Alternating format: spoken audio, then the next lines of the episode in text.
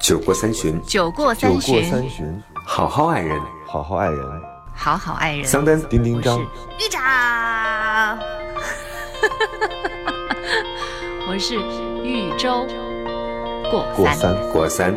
过三。Hello，大家好，这里是过三情感脱口秀，我是丁丁张。大家好，我是桑丹。大家好，我是豫州。我们在一周年的时候，是不是欠了大家一期节目？对，但是这次好像所有的听众都比较懂事儿啊，就是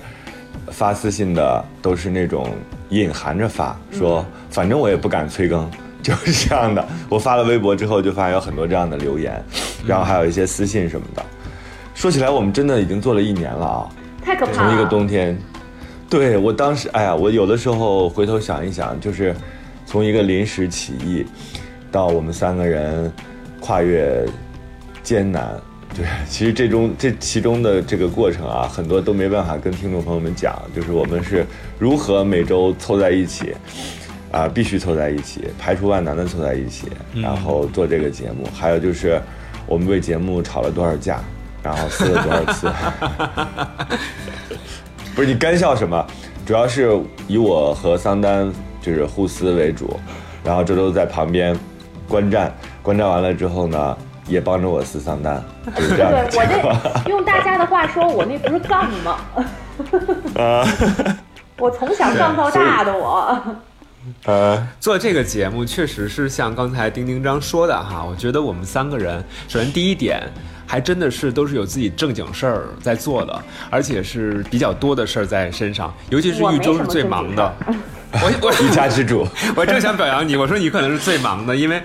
呃，什么家里的装修啊，然后外面的事业呀，然后各种朋友的聚会呀没，然后自己的这个身体啊，各个方面，我觉得好像都是特别特别重要的。但是我们能够把时间挤出来，然后去做这样的一期节目，而且有的时候呢会聊开了，一聊就聊个一个小时，然后还要劳烦我们的梁子姐去后面认真的裁剪，我觉得真的是。首先，大家都是用心的，然后另外我们都很尊重这个节目。更重要的是，我觉得是尊重我们三个人自己的一个约定。这件事儿其实还是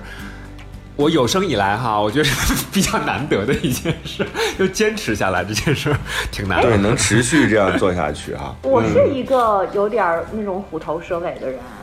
我反正做事特别缺乏耐心。但你们俩，嗯丁丁张肯定不会，桑丹你也是这样吗？我跟你差不多，其实我也是，就我的我所有的事情做事情的兴趣，刚开始都会特别的浓烈，然后随着时间的流逝，就会慢慢的衰减、衰减、衰减。所以，我后来想了想，就是为什么我不会像丁丁张那样成为一个伟大的作家，就是因为可能我没有他那么。坚韧的毅力，还有就是对一件事情长期以来保持那个长情，这点我确实是，作为天秤座来说，我我给自己找个理由啊，可能就是比较 比较风向。你是不是漏掉了最重要的一点，写作的天赋？但是你知道吗？我前两我前两天不是去阿尔山做一个国家队的空中技巧的那个队员的访问嘛？我觉得对我的触动很大。就是触动很大，并不在于他们有多厉害，或者是他们拿过多少金牌。我采访的这个女孩，她是拿过二十四个世界第一，啊，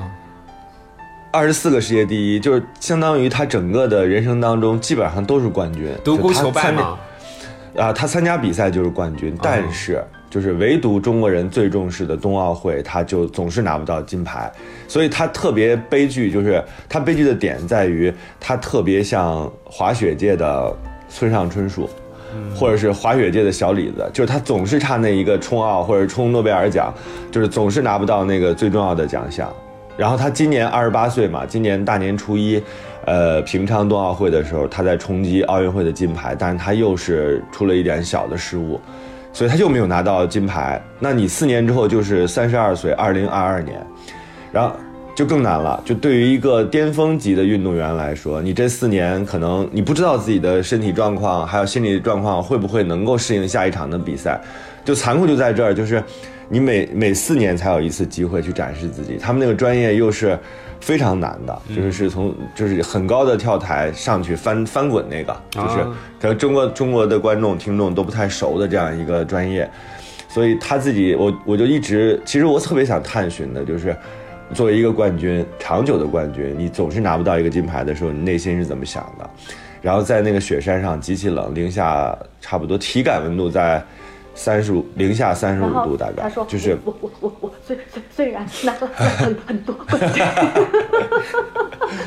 你他们是在室外采访吗？太可怕了。我们是在是在室外先做了一些这个拍摄然后我们进到了他们。吗？太可怕了。捋不直，我跟你说，那个时候就是完全生理的疼痛，就是整个风打在脸上，真的是像无数的人用极其细的小刀在你的脸上划就真的是那种割我。然后我那会儿已经完全不顾仪态了，我说请给我一个围巾，给我一个帽子，因为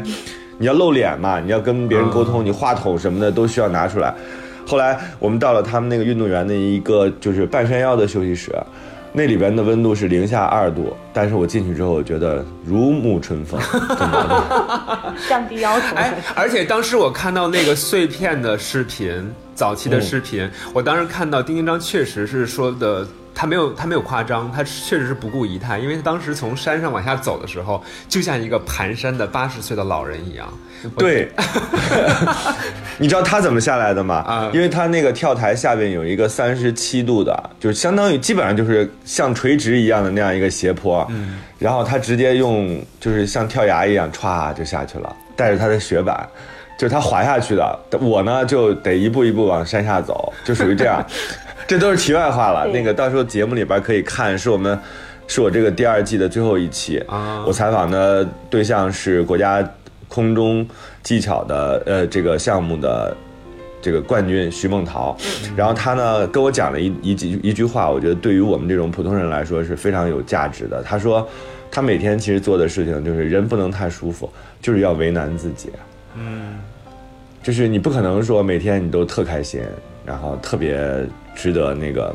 记录啊，就是每天都有很多事情可以让我们觉得自己身心愉悦，他说不可能的。他说拿冠军也是一样，他就在那个雪山上真的就哭了。他说我也没有比别人多拿钱，我也没有多拿一件衣服，拿一件装备。就是为什么我进奥运会就变成了我必须得夺金牌，但是其他人进奥运会就是喜进奥运会，就他有他自己的委屈。我我听嗯他、就是他的这个状况，我就当时就在想，其实，在很多人眼里他已经很成功了。然后我在想，成功的人为什么每一个人都要给自己再定一个，就是伸手够得着，嗯。呃，就是伸手够不着，非得要踮脚才够得着这样的一个目标，就是为什么要为什么要这样为难自己？我其实我不太赞同你这个，就是因为他现在处于奋斗的过程当中，可能二十多岁，很多年轻人是这样一个阶段。OK，那可能嗯。就是不能、不能一开始啊，人生一开始你就选择很舒服的状态，这确实是。但是有很多就是退休之后也已经有成就的哈，对，已经有成就的，或者是比如有一些财务自由的，我我觉得他们去享受人生，它只是不同的阶段，怎么就感觉好像就不上进了？就是跟这种阶段的人比起来，所以我觉得，他不是，嗯，我还不这么理解这个事儿，周周。我后来我就在想，我说这种职业运动员，他可能有他自己的成绩，那个成绩很具体，对吧？比如说你是多少分就是多少分，几个金牌然后你嗯你。对，几个金牌就是几个金牌，它是有具体的目标的。那作用于普通人身上，我觉得它是什么呢？我看到的不是说我们在勇攀高峰拿到冠军必须拿一个奥运金牌，我觉得体育精神不是这个。嗯，我也是跟他一天，从早上六点钟开始，一直到晚上的七八点钟，就是阿尔山已经完全黑的都不见人了。这种情况，我跟着他整整一天，我突然间发现体育精神是什么？不是更高更快更强，我觉得是那种敬业，或者是你对待你自己现在，哪怕你在享受生活，对，那种认真劲儿，嗯，对，是这个。我觉得对我们来讲，不是说，哎呀，我们非要达到一个什么样的目的，嗯，嗯但是为什么不能让自己舒服呢？这一点我，然后我我记得我在哪里看到过一个话，就是有的人，就是可能呃，他生来就是要去勇夺第一的，就可能是在嗯。竞赛场上去跟别人竞争的，但是有的人可能生来。他就是站在看台上为别人欢呼喝彩的，就每个人的人生嗯是不一样，就并不能说在比赛的那个人他就怎么怎么样，在看台上的那个人他就怎么怎么样。所以我觉得每个人都可以好好的找到自己的位置的角色，然后去享受它。我我可以为别人欢呼，我可以不是拿成绩的那一个人，但是我打心眼里为别人高兴，然后我甘愿于我自己扮演的这个角色，可能在别嗯别人眼里面平淡也好，没有成就也好，但是我觉得我认真的生活了，这不也是挺好的吗？家里没有奖牌，但是但是对我也我我我也像丁丁章说的，我认真的去寻找乐趣，然后认真你就的去在编快活，对啊，这不 也你就是是一种吗编地毯。我其实刚才理解，呃，丁丁章采访那位女性的运动员说的话，就是她可能不会像外界那么强烈的感受。奥运金牌对于他的重要，确切的说呢，就是可能外界给了他设定了一个所谓更加成功的目标，但是那件事情可能是他一直要和丁丁章在节目当中探讨的，就是我其实并不是那么在意这件事儿，是别人给我嗯在前面放了一个那么大的诱饵，然后让我自己的这个跋涉过程显得无比的艰难。但事实上，我在想，就是刚才再结合周周说的舒适圈的问题啊。我结合我自己来说，我也有这种感觉，就是当我在一个工作环境里面，我做的特别得心应手的时候，所有人给我的都是肯定，啊、做任何一件事情我都不需要费多少劲，然后我就能拿到一个比较好的结果的时候，时间久了，我这个人会和自己内斗，那我就想到，其实人大多数时候的那种挫败感或者那种无助感以及焦虑，大多数不是外界给你的，是你自己给你的。这个就是刚才丁江说，体育精神到底是什么？你与其说是更高、更快、更强，你倒不如说，就实际上就是在跟自己较劲。我不允许我的明天重复我的今天，于是乎，我们总是在不停的朝着自己认为对的方向或者自己认为好的方向去努力。但是我以前会认为这个东西叫做辛苦，但是最后我就随着自己的这个人生的发展，以及我结合我身边的一些，就像你们说到的，他们事业有成，他们财务自由，为什么他们还在？坚持朝九晚五的工作，甚至是更长时间的工作。我后来想了想，他们其实第一是习惯了那样的一种人生，另外一个方面就是他们总是在强调不要重复每一天的生活，然后我每天生活都会有一些变化。而这个变化给我带来的是一种内心更加笃定的态度，所以我想这个事情真的是你自己的选择，跟别人没有关系。我也特别希望就是丁丁章回头能够跟那个女女运动员聊天的时候，就是就是讲这件事儿。其实你可以把那个目标当成你自己的目标，那不是别人给你的，完全是你自己给自己的。他现在是这样的，嗯，财务自由的人为什么还在工作？有一大部分人他是不知道闲下来该干嘛，所以还不如再接着回去上班，因为他不知道好要怎么样去生活嘛。但我就会，我们现在还不知道。我会我会画问号，就是，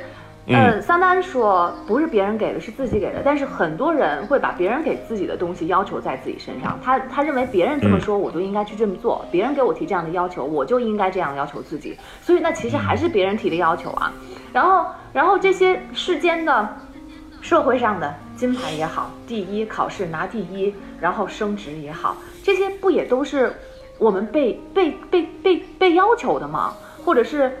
这种这个想法是被植入到我们脑子里的吗？我们刚出生的时候，如果没有老师和家长教给我们，我们一定要拿第一才能够怎么怎么样，谁会想到我一定要去竞争？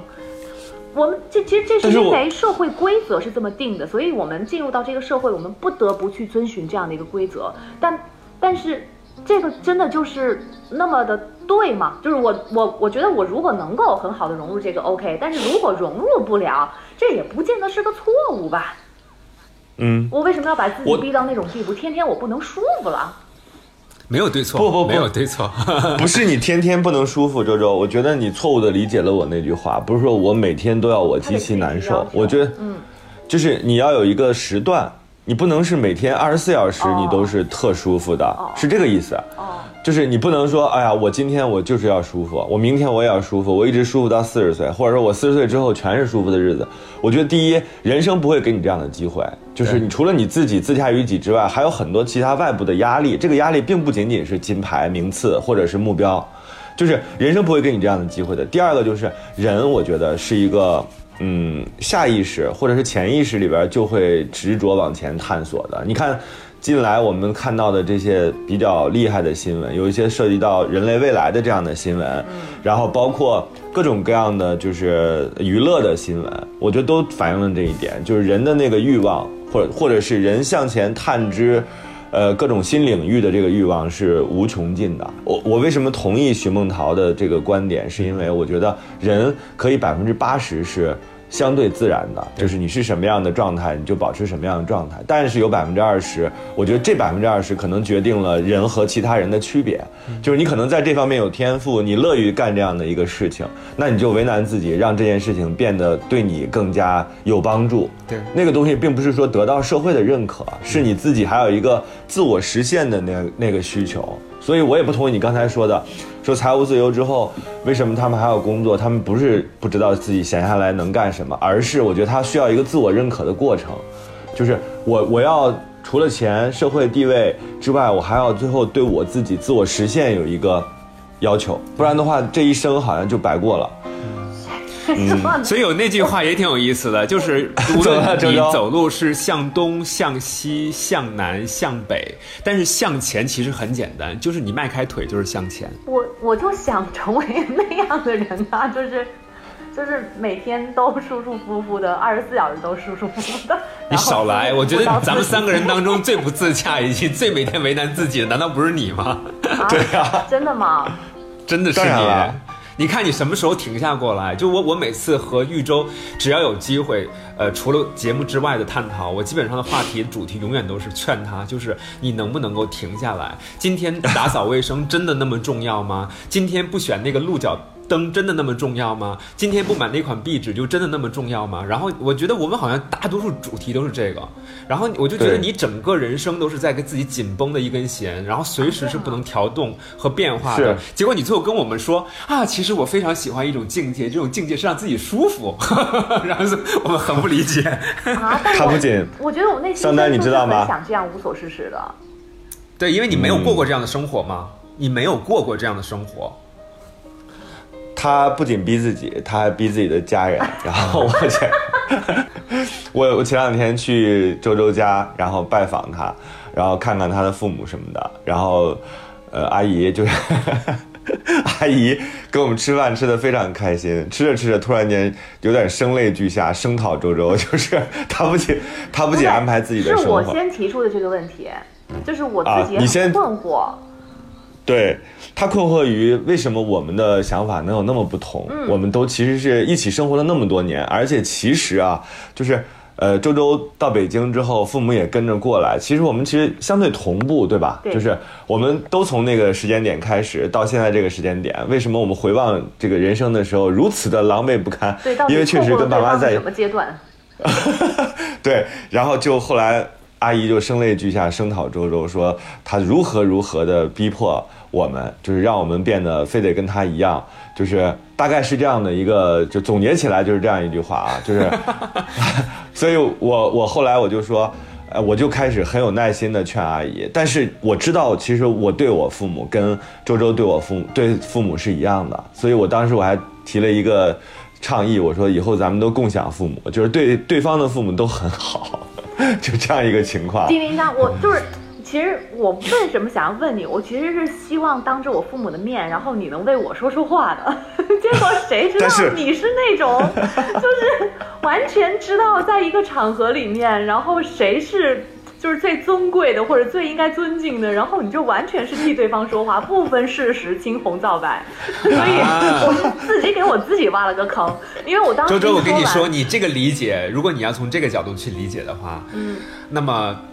对于改善你这件事情，我可以考，我可以现在有一个直观感受是比较难的。为什么我是要改善的？所以周周呢，啊，所以所以丁丁章就会选择，那么通过去改善。父母或者让他们的观念去往前走一步的方式来处理当前的问题，因为我不认为他是讨好，我不认为他是在讨好。不是阿姨，我不是讨好。我觉得我跟丁丁章的观点应该是一样的，所以我才开启这个话题，对不对？但是呢，结果丁丁张一张口就是 就是父母是对的，然后你不应该去改变父母。我当时我脸颜色都变了，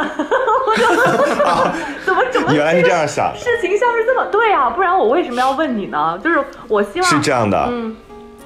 我告诉你，我当时不是有个理论吗？我们绝对不能摇摆。我们作为中间人，就是我们要么就是帮亲，要么就是帮理。我在那个时候就选择帮亲，因为我们当然知道，很多时候年轻人的生活方式或者生活理念是对的。包括不吃剩饭呀，不把那些不用的东西塞在家里啊，然后要学会收纳呀。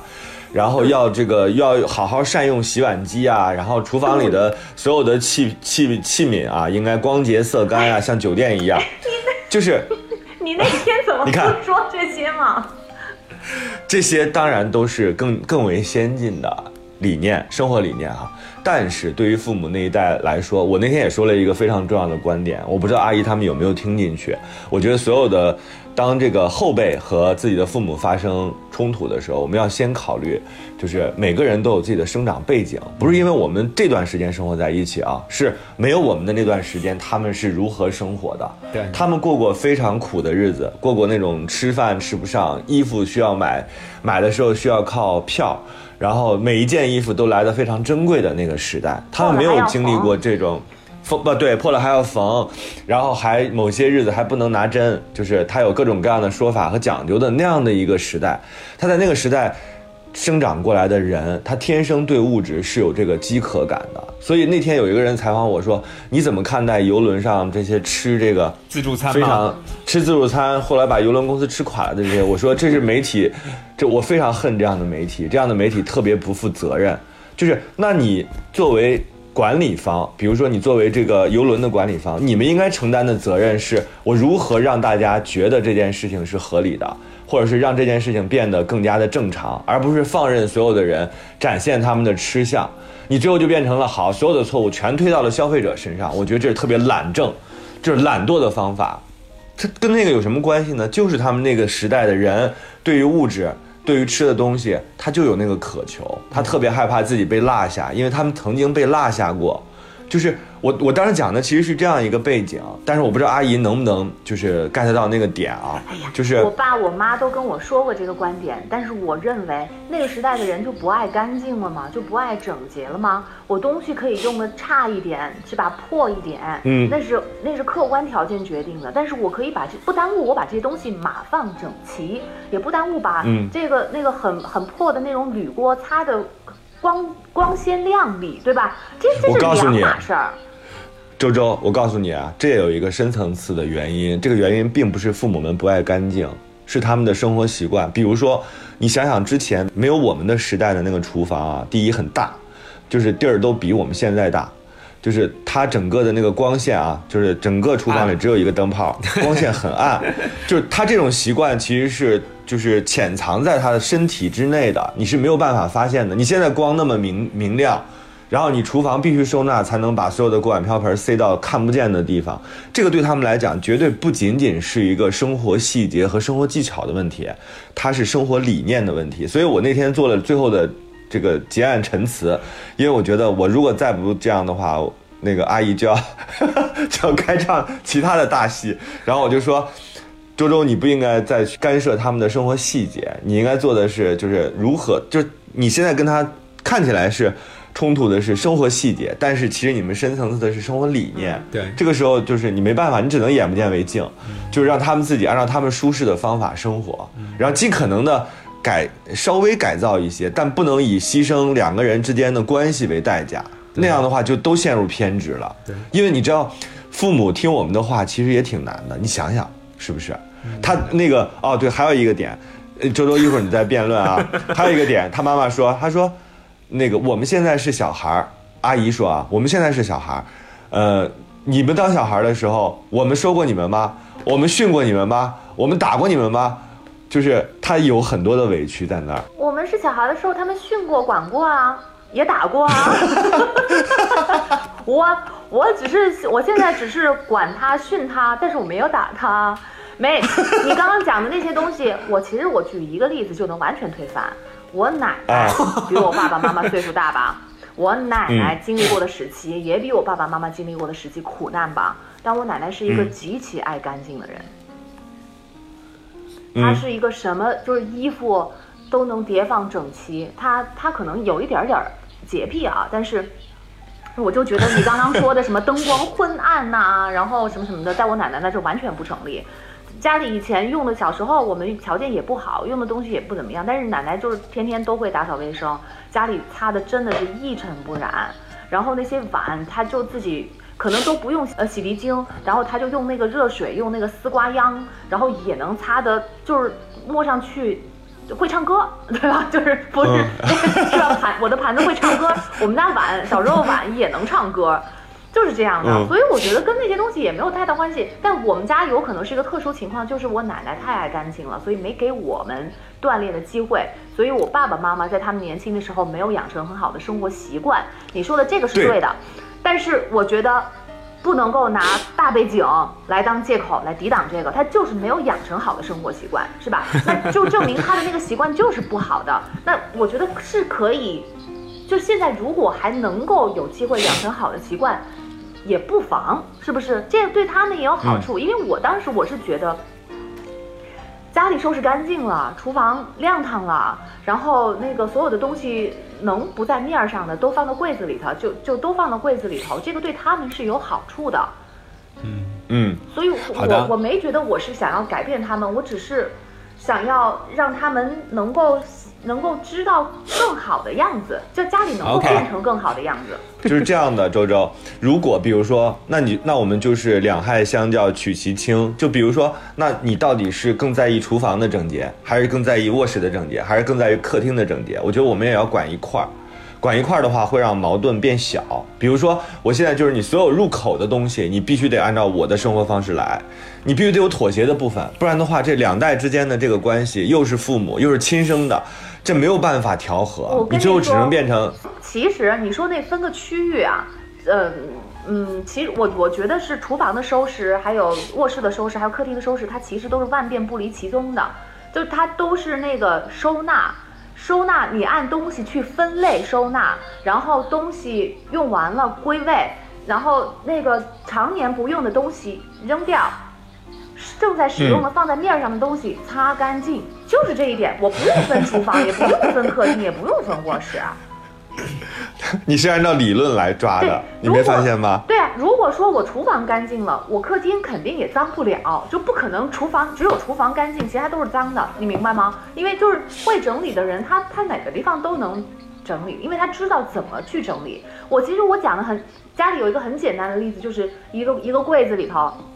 他们东西一第一不分类啊，就这边有个茶几上有有一包螺丝钉，然后那个柜子里有一个螺丝钉，螺丝钉，然后那个电视机下面的抽屉里面又有一个螺丝钉，然后我就花了很长的时间跟他们说，这个东西都可以放在一起，我就把它都塞在一个柜子里头，还有抽屉里面东西，它就全部一股脑都往里头扔，然后这个这个在那个东西上面，那个又斜着啊什么的，根本装不了多少东西，你明白吗？就比如说茶叶。茶叶的话，我有一个专门的柜子都放茶叶，结果我发现那个柜子被他们塞的已经放不下了。但是我把那些东西通通都拿出来，就原来横七竖八的东西，我把它都竖着放。除了就是竖着放完了之后，我把我新要增加兴致的那个东西放进去，还能有三分之二的空间腾出来。我我在这种时候，我就觉得他们老说那个地方小，老说储储物空间不够。啊，然后那个老说东西多，但其实不是，任何一点都不是，只是他们不会整理，不会安放这些东西。我跟他们纠结的是这个。嗯嗯，好。呃，刚才听完你们两个人精彩的辩论之后呢，我先从最近的开始捋啊。你刚才说到的是你的妈妈他们在收纳方面的技术完全不如你，所以导致了他们的空间永远不够多。但是它产生了一个很好的效果呀，就是它促使你周周又在那个房价还没有暴涨的年代买了一套房子，于是换成更大的房子，对吧？那这就是你爸爸妈妈给你带来的一种力量。所以很多时候我们去看人的时候，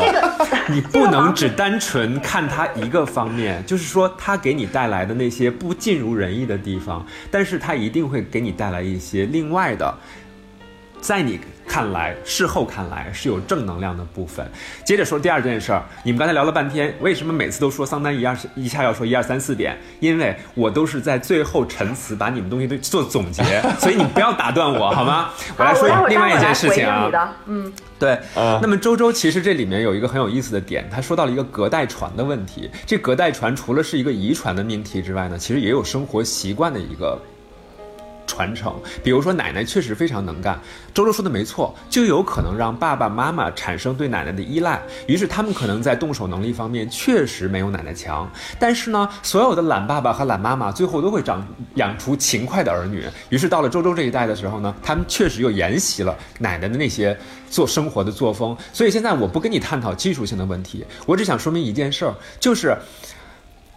对于周周来说，你的个人成长面面对两个途径，一个途径是通过学习的方式，我们谈话也是一种学习，看你愿意学还是不愿意学。另外一件事儿呢，实践的方式就是你生一个孩子，你生了孩子之后，你就会真的非常深刻的体会到你的父母的不容易。为什么大型催婚现场，它是弥补了你的前半程，你人生生命当中被遗忘的前半程。我举个例子啊。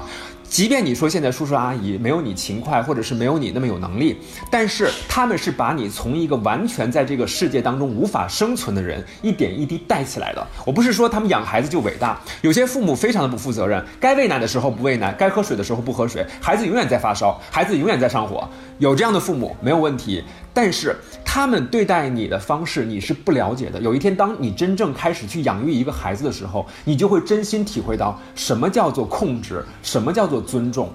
很多时候，父母以为给孩子包办了一切，保护他的一切，给了他一切所需，那个就叫做保护了。但其实不然，那个叫控制。但是如果你一旦发现了控制在你身上的，你所有对他的排斥，但是在你对你孩子的培育过程当中发现了这个过程的时候，你就会真正体会到控制的可怕。第三点，回到你刚才所说的一切，周周刚才跟我们所说的一切，如果大家平心静气去听，抛弃掉那么多年对于周周的喜爱的话，把它当成一个客体的话，大家会发现他身上有非常强烈的控制，就是我现在期待我的父母要变成我希望他们的样子，但是我告诉你，这种生活模式，他们现在应该有五六十岁了吧？那么在这样的一个七十多岁了。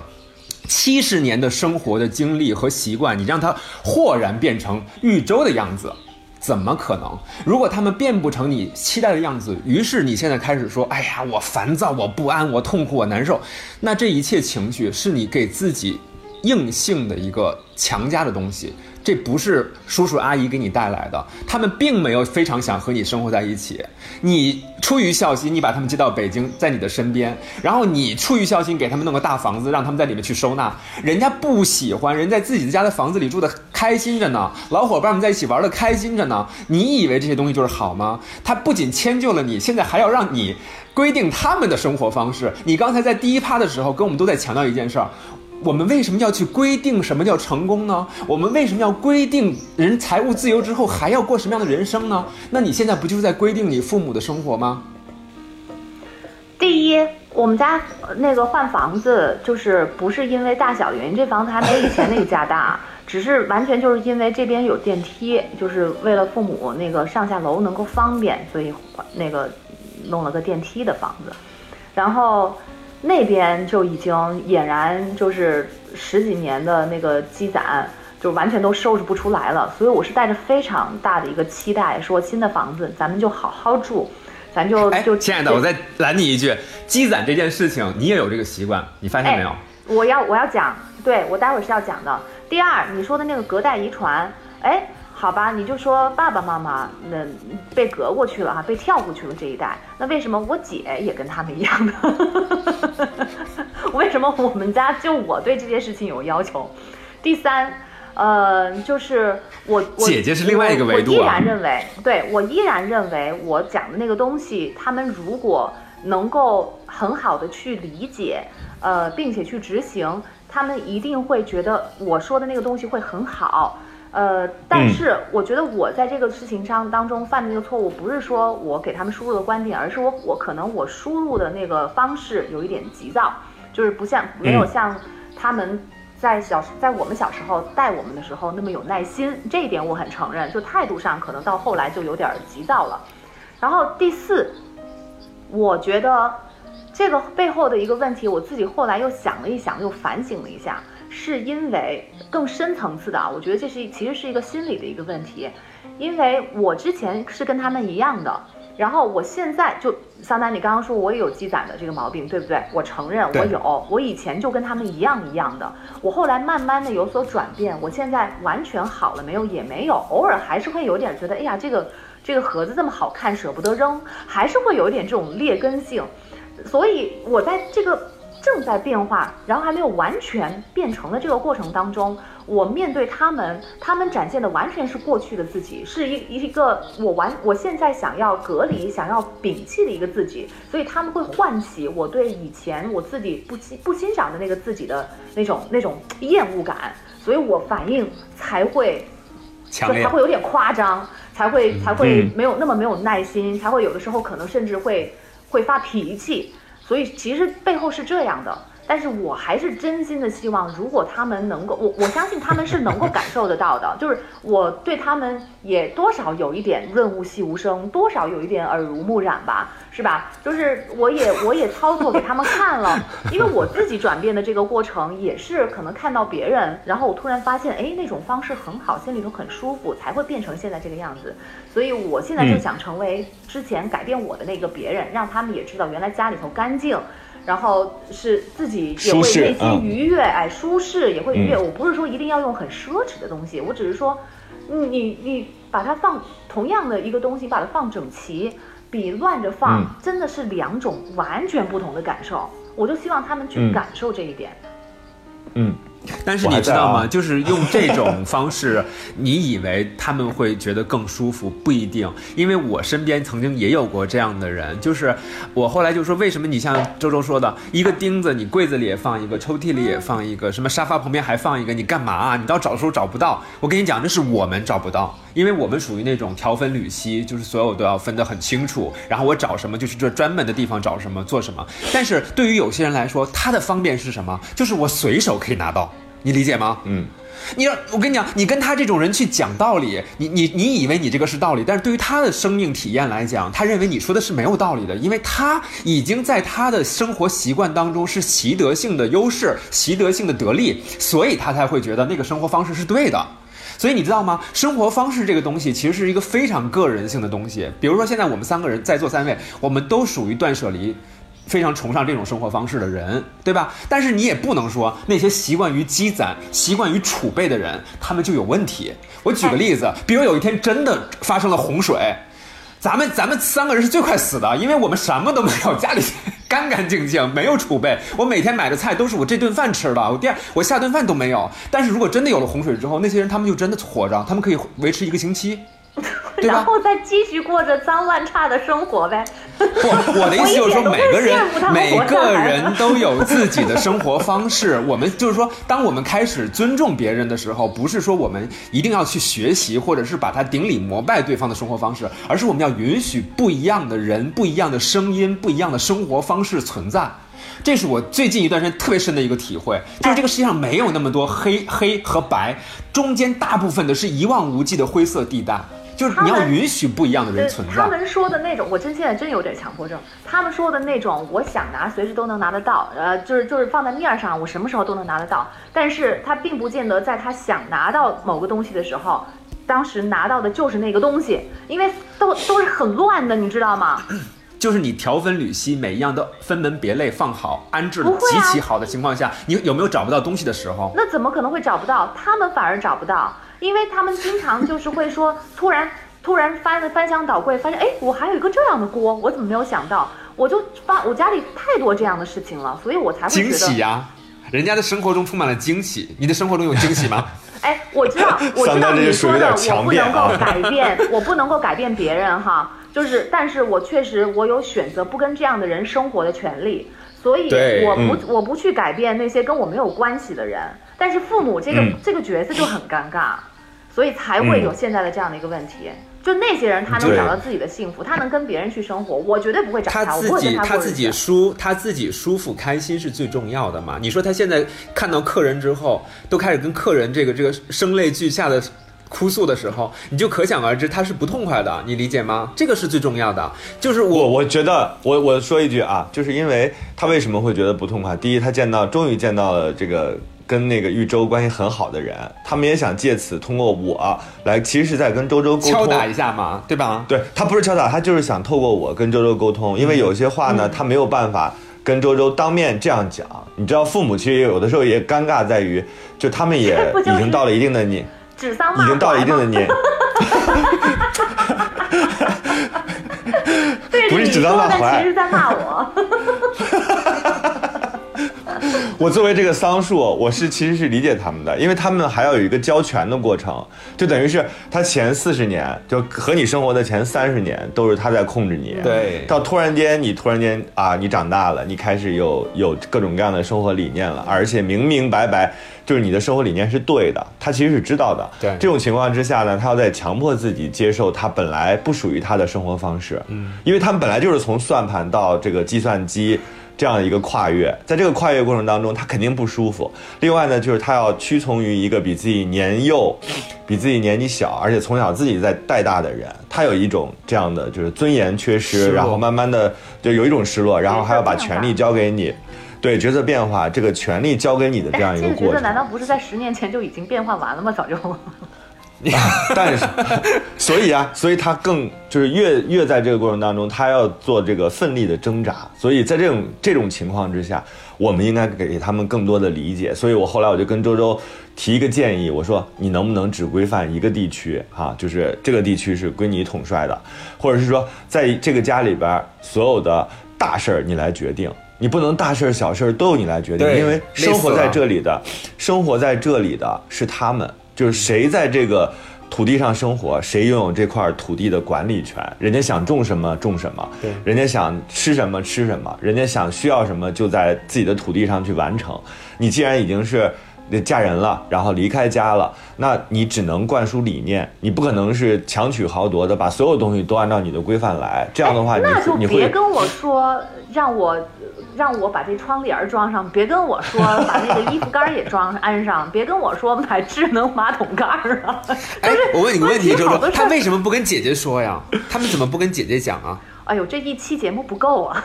我们未来用一年的时间来讲这个话题吗。我没想到，因为我本来只是想聊一个题外话，没有想到就这样过了一期这。样父母和儿女的故事永远都是这样的。解决周周的心理困惑是吗？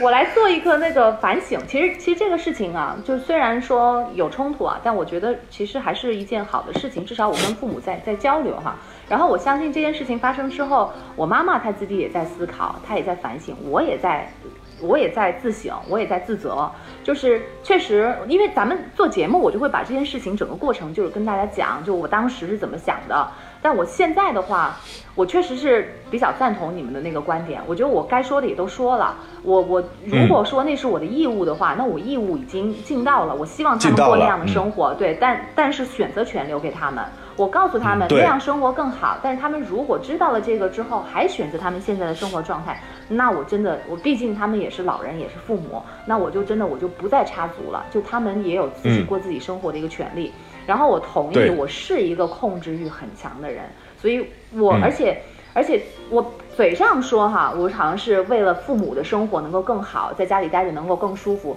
但其实是因为我在现在的状态待着不舒服，我是为了我自己舒服才给他们提这样的要求。所以那个嗯懂心理的人肯定知道我，其实我内心最根最根深处也是为我自己，而不是为他们。那我自己也在嗯做这样的反省。那大家反正在交流的时候。也悠着点吧，但是我敢，我敢笃定的说，你们跟父母交流的时候，还指不定不如我呢。你们可能哎我最得我跟你讲啊我我最近在群里跟我爸妈每次交流，我就坚持两件事儿，就是一个是如果你们有个人性第一就是的投资，或者另外一件事儿就是购买什么东西，尤其是啊保健品。尤其是入口的保健品，这两件事儿必须要经过家庭成员的商议。我们我没有说都要问我，我是说我们三个人要一起在群里商议一下。嗯因为我觉得这两件事儿可能是我们对于父母这一代人最需要去关心的，因为太多人就是吃了乱七八糟的保健品，然后身体受伤害；还有一些就是投资，然后自己所有毕生那个积蓄全部被裹挟跑、被骗跑。我这两件事儿是非常需要我们作为呃。成年人就是就就像亲子关系那样一样了，我们需要对他们这帮老小孩儿去把关的。但其他的事情，他买不买什么九块九包邮的那些东西什么之类的，我说实话，他爱怎么样怎么样。我明我就明明告诉他，我说这东西都是垃圾，你买回来也是垃圾。但他喜欢买，那就让他买。买完之后，他自己也会慢慢发现那是垃圾。所以我就说，很多时候我们不要那么多越俎代庖，更多的时候。去从那种替代性的功能的帮助，变成一种对于原则性的核心性质的一个保护。所以我觉得丁丁章那个那个我是同意的，就是你从你们全家的一个局面的变化，可能就小到一个洗手间马桶，或者小到一个厨房里面的收纳，就仅此而已。你先具体的去做，把那个具体的事情先做好之后，它慢慢会有习惯的。不是说你现在说你立刻变啊，你现在不许变成，你现在不要成为我父母的样子，你现在变成丁丁章，不可能，我丁丁章永远变不成你父母对对对，嗯，好吧，这一期我们本来是聊一些题外话，但是没有想到父母的话题充斥了我们这一期。如果你跟父母，跟父母有什么就是沟通上的问题的话，我觉得也可以到时候跟我们一起来分享一下。当然了，我觉得即便是不是父母，其实我们生活当中也会有这样和别人接触，然后需要呃控制别人，或者是自己被人控制这样的情况。你就想一想，人和人，不管是亲生的还是男女朋友，最后都是有边界的。对嗯，这里是过三情感脱口秀，我是丁丁张。我是桑丹 Daniel，嗯，表面上好像就是我们都觉得哈、都是别人的问题，因为那样说起来容易一些。但是其实很多的这种冲突或者情绪上的波动，或者给别人带来的一些那个伤害，呃，很多时候问题是在自己身上。所以我在这里嗯检讨，我自己会改进。另外，桑丹为什么他们不问我姐？因为我姐姐她的时间都在跟花儿啊、树啊、风啊说话呢。对呀、我给她传递信息呢，她在接受能量呢。所以这就是一种习得性的获利，真周周的是，我爱你，这个我爱你。真的就是习得性的获利，所以你你你给自己塑造了什么样的人生？周周，真的，我真的每次看到你，我都要说你不要那么辛苦，放慢节奏，停一下，多想一下，多去看看，多去闻一闻花香，多去嗅一嗅草香，然后多去和风说说话，真的会很好。天哪，不一样你们俩都这么忙的人，居然跟我说这样的话，你们比我忙多了。就到这儿，我们去闻花香吧。嗯，好。对对对，多跟花儿说说话，家会变得更加乱。就这样，拜酒拜。过三巡，下期见，拜拜。好好爱人，好好爱人，好好爱人。桑丹丁丁张豫州过三过三。过三。